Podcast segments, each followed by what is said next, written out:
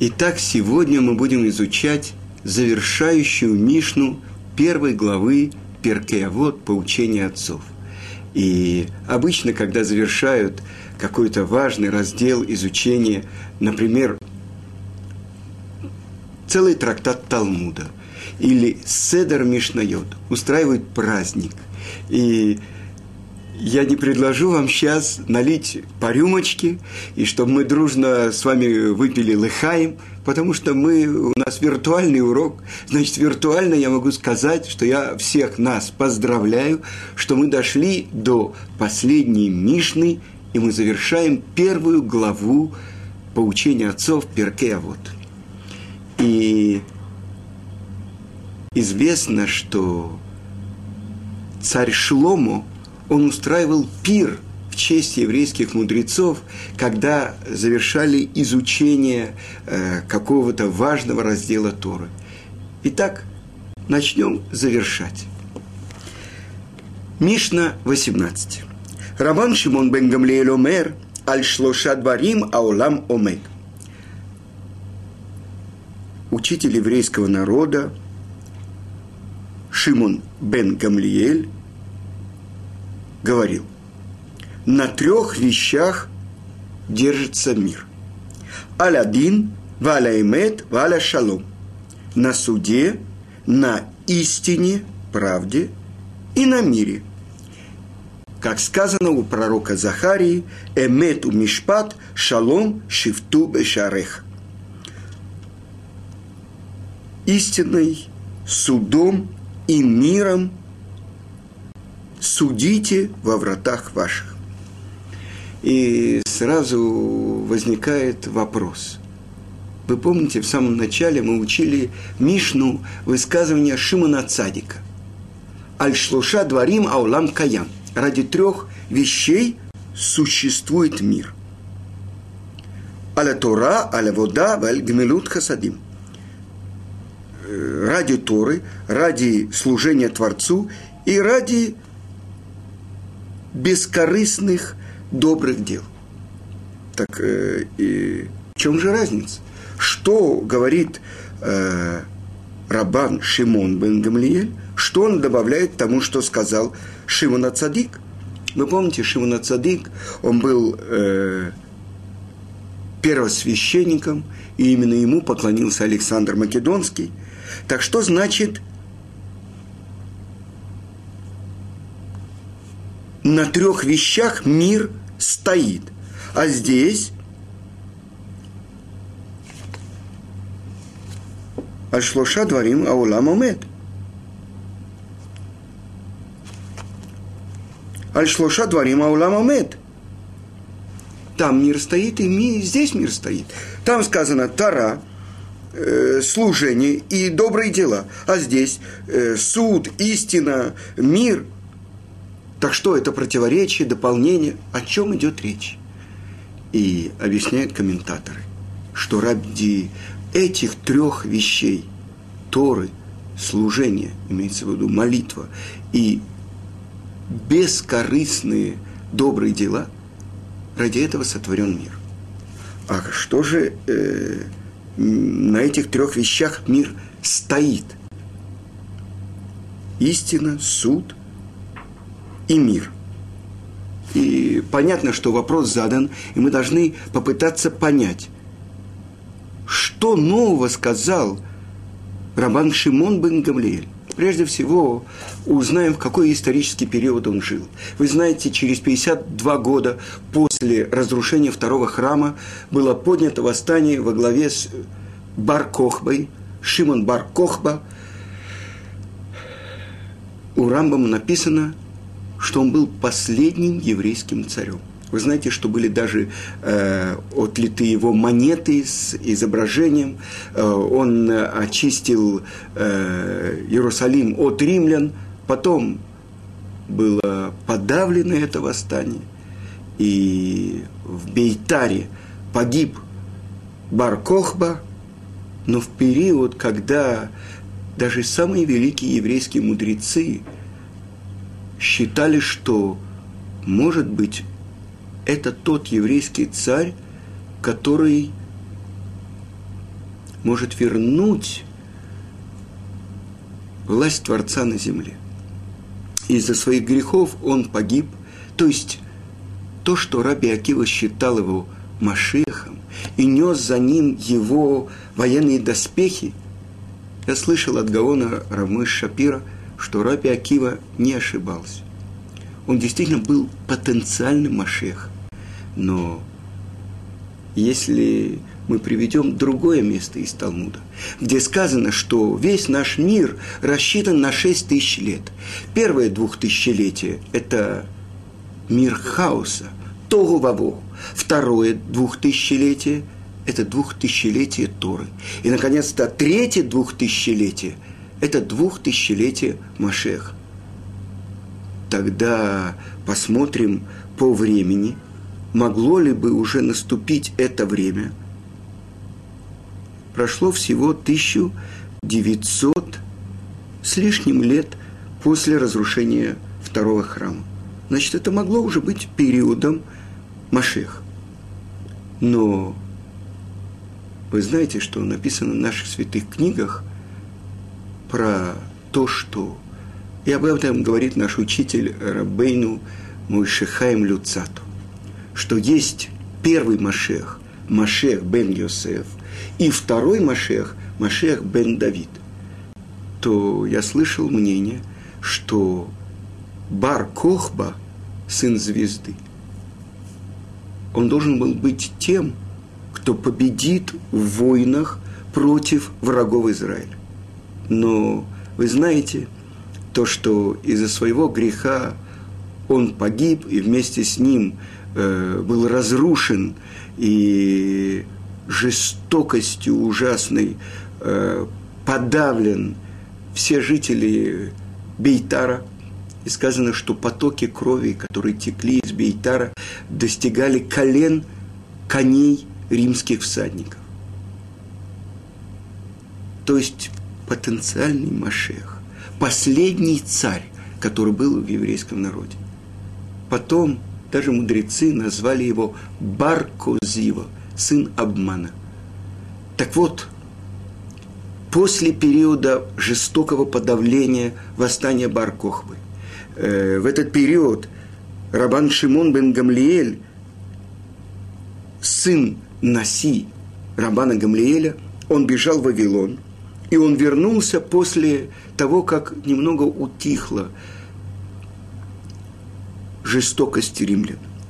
И он поселился в Уше Галилейском, и как отец он был избран Наси, главой еврейского, еврейских, всех еврейских мудрецов, и главное его установление, которое он делал, чтобы объединить народ вокруг еврейских мудрецов, чтобы научить их преодолеть все несчастья.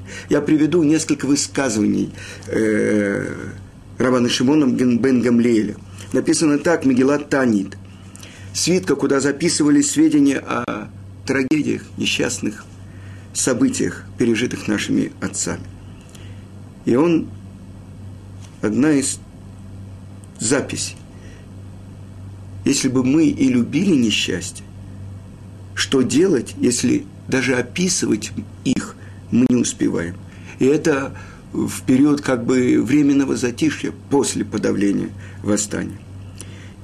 И еще он говорил, после разрушения храма следовало бы в знак траура не есть ни мяса, ни вина. Но общество не может выдержать этих постановлений. И поэтому мы не делаем такого установления. Еще он говорил, что праведники не нуждаются в памятниках. Их памятники – это их слова Торы, которые они открыли в мире. Еще одно выражение. Это приводит книга Сифри, что всякую заповедь, за которую евреи жертвовали жизнью в час гонений, исполняют поколение открыто. но не твердо соблюдают такую заповедь, за которую в час испытаний жизнью не жертвовали. Так вот, что это значит? На трех этих вещах стоит мир. На суде, на истине и на мире. И объясняет это комментатор Талмуда и Мишны о мире, что те принципы, которые выдвигает Рабан Шимон бен Гамлиэль, это говорит о том, как может правильно функционировать общество людей. Что если бы не было суда, то есть справедливости, то мир бы распался. И поэтому он стоит, стоит на этих трех вещах. Если бы, например, не было правосудия, то более сильный измывался и грабил бы слабого. И поэтому, когда есть судья, который вершит справедливый, делает справедливый суд, он становится соучастником самого Творца в сотворении мира. И шхина, божественное присутствие, благодаря ему спускается на народ Израиля. И еще сказано так в трактате Со, Сука, что тот, кто дает милостыню и вершит справедливый суд, как будто наполняет милосердием весь мир. Это мы сказали правосудие, на суде. Теперь истина, эмет. Если люди действительно будут вести один по отношению к другому поистине. Не говорить одно, а держать в сердце другое. И это то, что сказано. Сказано так в прямую в Торе. Если ты будешь слушаться голоса Творца, Бога твоего, и истинно поступать, чтобы это было верно в его глазах, что это значит? это договор. Человек, который придерживается своего слова, который верен этому, о нем говорится, как будто он исполняет всю Тору. Многие еврейские мудрецы, проверкой было то, что то, что они говорили, они полностью исполняли. Это называется истина, правда когда человек в глаза говорит одно, а за глаза другое, или он держит ненависть в сердце, а показывает, что он хорошо относится, это ложь. И на истине держится мир. Что значит шалом? Мир. Мир между странами, между людьми. Как сказано, воикра, и поставлю мир на земле – ты можешь сказать, вот у тебя есть еда, есть питье, но если нет мира, у тебя ничего нет. И сказано, что Творец говорит, я поставлю мир на земле. И этот мир равноценен всему. И сказано так. Так сказано, я сейчас скажу вам, э, у Ошея. Шалом, он настолько велик, что даже если евреи поклоняются идолам, но они в мире между собой, Творец их не карает. Как сказано так у Ошея, связан с идолами Ефраим, но оставь его. А как только возникают разногласия, ссоры, нет мира, даже если евреи исполняют заповеди Торы, Творец карает их по всей строгости закона разделено сердце их, немедленно будут осуждены. Отсюда следует, что мир велик, а раздор ненавистен. Я приведу вам э, то, что объясняет Гемора, за что был разрушен первый храм. За то, что они нарушали все главные э, нарушения. Идолопоклонство, разврат, кровопролитие. Но при всем при том был мир между ними. И через 70 лет они вернулись во втором храме и занимались второй, и благотворительностью. но была ненависть между евреями. И вот мы уже около двух тысяч лет в изгнании, и пока мы не вернулись. А Иерусалимский Талмуд, вы знаете, что Иерусалимский Талмуд был записан э, великим мудрецом земли Израиля Раби Йохананом, и он был э, записан гораздо раньше, чем Вавилонский. И это на самом деле было краткое объяснение Мишны. И так объясняет эту Мишну Иерусалимский Талмуд. Сказано так. Три эти вещи – дин, эмет и шалом. Суд, истина и мир. Они составляют единое целое. Если совершается правосудие, то через это устанавливается правда и воцаряется мир. И это сказано ведь в одной строчке из пророка Захарии. «Истинно мировым судом судите в ваших воротах». Если вы будете судить справедливым судом, то будете сидеть в ваших воротах. И это то, что сказано. К правде, к правде стремись, чтобы жить тебе и овладеть землей. Раши Равшлому Ицкаки объясняет, назначение справедливых и праведных судей – это жизненная необходимость еврейского народа. И благодаря этому евреи могут вернуться на свою землю. Итак, мы объяснили какие-то вещи. Но вы понимаете, что слова еврейских мудрецов, они гораздо глубже, чем даже цитирование э, каких-то мест из Талмуда. И у меня осталось еще немного времени, и я приведу вам одну историю, которая э, приводится в Мидраше, который называется Кала Рабати. Да? Небольшая история про то, что как еврейские мудрецы делали безграничную милость по отношению даже к злодеям. И это называется справедливый суд. И это называется истина, чтобы воцарился мир. Главное, чтобы воцарился мир между евреями и Творцом. Итак, слушайте. Однажды Раби Акива увидел человека, который был э, испачкан сажей с головы до ног и нес на плечах огромный груз – которые обычно нагружают на 10 носильщиков. И причем под этой ношей он бежал, задыхаясь изо всех сил. Раби Акива окликнул его, но он не останавливался. Потом он приказал ему «Остановись, пожалуйста».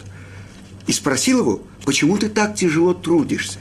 Если ты раб, и твой хозяин заставляет тебя так тяжело трудиться, я выкуплю тебя у него. А если ты бедняк, я дам тебе денег. Но человек ответил Раби Акива, пожалуйста, не задерживайте меня, Раби. Я боюсь, как бы надсмотрщики не, разгле... не разгневались на меня. И тогда Раби Акива спросил его, кто ты и чем ты занят? И ответил ему человек, я уже не нахожусь среди живых. Я уже умер.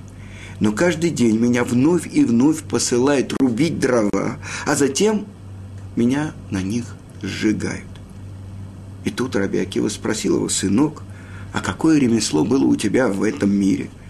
И ответил ему человек, я был сборщиком подати, и я использовал свое положение, давая поблажки богатым и угнетая бедных. Спросил его Раби Акива, ну, может быть, ты слышал от своих надсмотрщиков, что можно чем-то исправить твою участь? И ответил ему человек Раби, пожалуйста, не задерживайте меня, как бы мои надсмотрщики, мои мучители на меня не разгневались. Для такого человека, как я, не может быть исправления.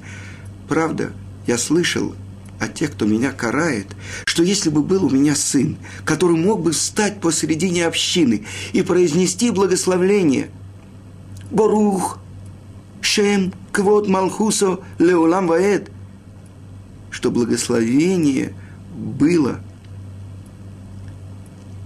от Творца на веки веков. Если бы он сказал «Кадыш обо мне», и ответила бы община «Умейни ешме рабо», меня немедленно вы освободили от этих мучений. Но я не оставил после себя сына, хотя когда я умирал, моя жена была беременна. Я даже не знаю, родила ли она сына или нет. Но даже если она родила сына, неизвестно, кто его воспитал. Ведь у меня не было в мире ни одного друга. Раби Акива немедленно решил, что отправится искать сына этого человека, чтобы обучить его таре и молитве. Он спросил у сборщика подати, а как тебя звали? Акива. А как звали твою жену? Шушнита, Шушниба. А из какого вы города? Из Лудки. И тут же Раби Акива отправился в тот город. И когда он пришел в то место и навел справки об этом человеке, ему сказали, чтобы в порошок стерлись кости этого злодея. А когда они, он спросил о его жене, сказали ему, да будет стерта память о ней. А когда Раби Акива спросил про сына, сказали, да он вообще не обрезанный, даже этой заповеди он не выполнил. И когда Раби Акива разыскал его, он сделал ему обрезание, взял его к себе домой и начал обучать Торе. Но тот не захотел даже ее слушать. И тогда Раби Акива постился ради него 40 дней. И, наконец, раздался голос с неба. Раби Акива, иди и учи его. И начал он обучать его Таре. И научил его чтению Шма Исраэль, и молитве Шмуна Исраэль, и благословению после еды. И вот наступил день. И поставил он его посредине общины, и тот сказал, «Борху эсашемам эворах!» Благословите Творца Благословенного. И община ответила, «Барух Хашем им Ивурах, Леулам Ваэд, благословен Бог во веки веков». И он после молитвы произнес Кадыш. И община ответила, «Омейн и ешь мы рабом и бурах». И в то же мгновение освободили его отца от кары. И в ту же ночь он приснился Раби Акив и сказал – да будет угодно перед Творцом, чтобы ты обрел свой удел в Ган-Эдене за то, что ты меня освободил от карги Инума. И ответил ему Раби Акива, да будет имя Творца благословенно навечно. На этом я завершаю. Вы понимаете, на каком суде, на какой истине и на каком Прочитаю сейчас. Алядин, аляймет, валя шалом. И на каком мире стоит мир? Сказано, что еврейские мудрецы увеличивают мир в мире. До следующей встречи. В следующий раз мы начинаем вторую главу.